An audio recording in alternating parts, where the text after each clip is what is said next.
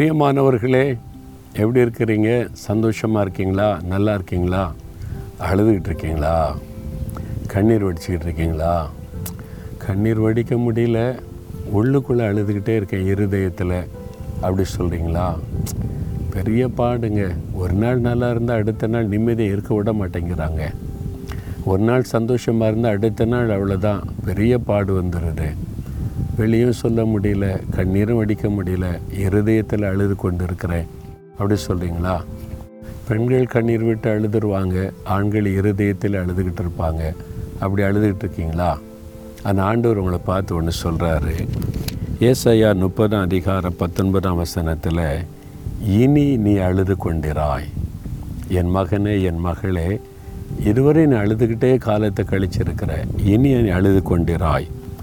உன் கூப்பிடுதலின் சத்தத்துக்கு அவர் உருக்கமாக இறங்கி அதை கேட்டவுடனே உனக்கு மறு உத்தரவு அருளுவார். இனி நீ அழுது கொண்டிரா. ஏன் தெரியுமா? உன் கூப்பிடுதலின் சத்தத்தை கேட்டு உடனே அவர் உனக்கு இறங்கி உனக்கு உத்தரவு அருள் செய்வார். ஞாபகம் வருதா? அன்னாள் என்கிற பெண் அழுது கொண்டே இருந்தாள். நிந்தை, நெருக்கம், குழந்தை இல்லை என்ற அவமானம், மற்றவருடைய கடினமான வார்த்தைகள் ஈட்டியை போல் குத்தி அழுதுகிட்டே இருப்பான். சாப்பிட முடியல, தூங்க முடியல, கண்ணீர், அழுகை. அப்போது அது எப்பவும் துக்க முகம். எவ்வளோ நாள் இப்படி அழுதுகிட்டே இருக்குது, இதுக்கு எதாவது முடிவு வராதா அப்படின்னு பார்த்தா தெய்வ சமூகத்தில் போனாள். ஆண்டோடைய பாத்தில் ஒரு நாள் கண்ணீர் விட்டு அழுது கூப்பிட்டாள். ஆண்டவரை நோக்கி அவள் ஜெபம் பண்ணினாள். அந்த குரலை ஆண்டவர் கேட்டார், இனி நீ அழுது கொண்டிராய்.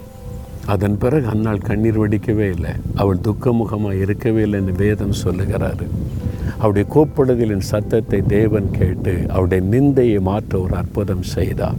அவருடைய கண்ணீரை துடைக்க ஒரு அற்புதம் செய்தார். அவருடைய கர்ப்பத்தை ஆசீர்வதித்து குழந்தையை கொடுத்து, யார் யார் ஏளனமாக பேசினாங்கன்னு எல்லாருடைய வாயையும் ஆண்டவர் அடைத்து போட்டார். யார் யார் அவளை காயப்படுத்தினாங்களோ அவங்க வெட்கப்பட்டு போகும்படி கர்த்தர் அவளை ஆசீர்வதித்து மேன்மைப்படுத்தினார். உங்களுக்கு செய்ய போகிறார். இனி நீங்கள் அழுது கொண்டு இருக்க மாட்டீங்க. இதுவரை அழுதது போதும். இன்றைக்கி அவரை நோக்கி கூப்பிடுங்க. ஆண்டவரே, இதான் என்னுடைய நிலைமை, எனக்கு ஒரு அற்புதம் செய்யுங்க. அன்னாளை போல் கூப்பிடுங்க. இனி நீங்கள் அழுது கொண்டு இருக்க மாட்டீங்க. இனி அற்புதம் நடக்கும், ஆசீர்வாதம் உண்டாகும். உங்களை வேதனைப்படுத்தினவங்க வெட்கப்பட்டு போகும்படி அவருடைய கண்களுக்கு முன்பாக கர்த்தர் உங்களை சந்தோஷப்படுத்துவார். விசுவாசிக்கிறீங்களா?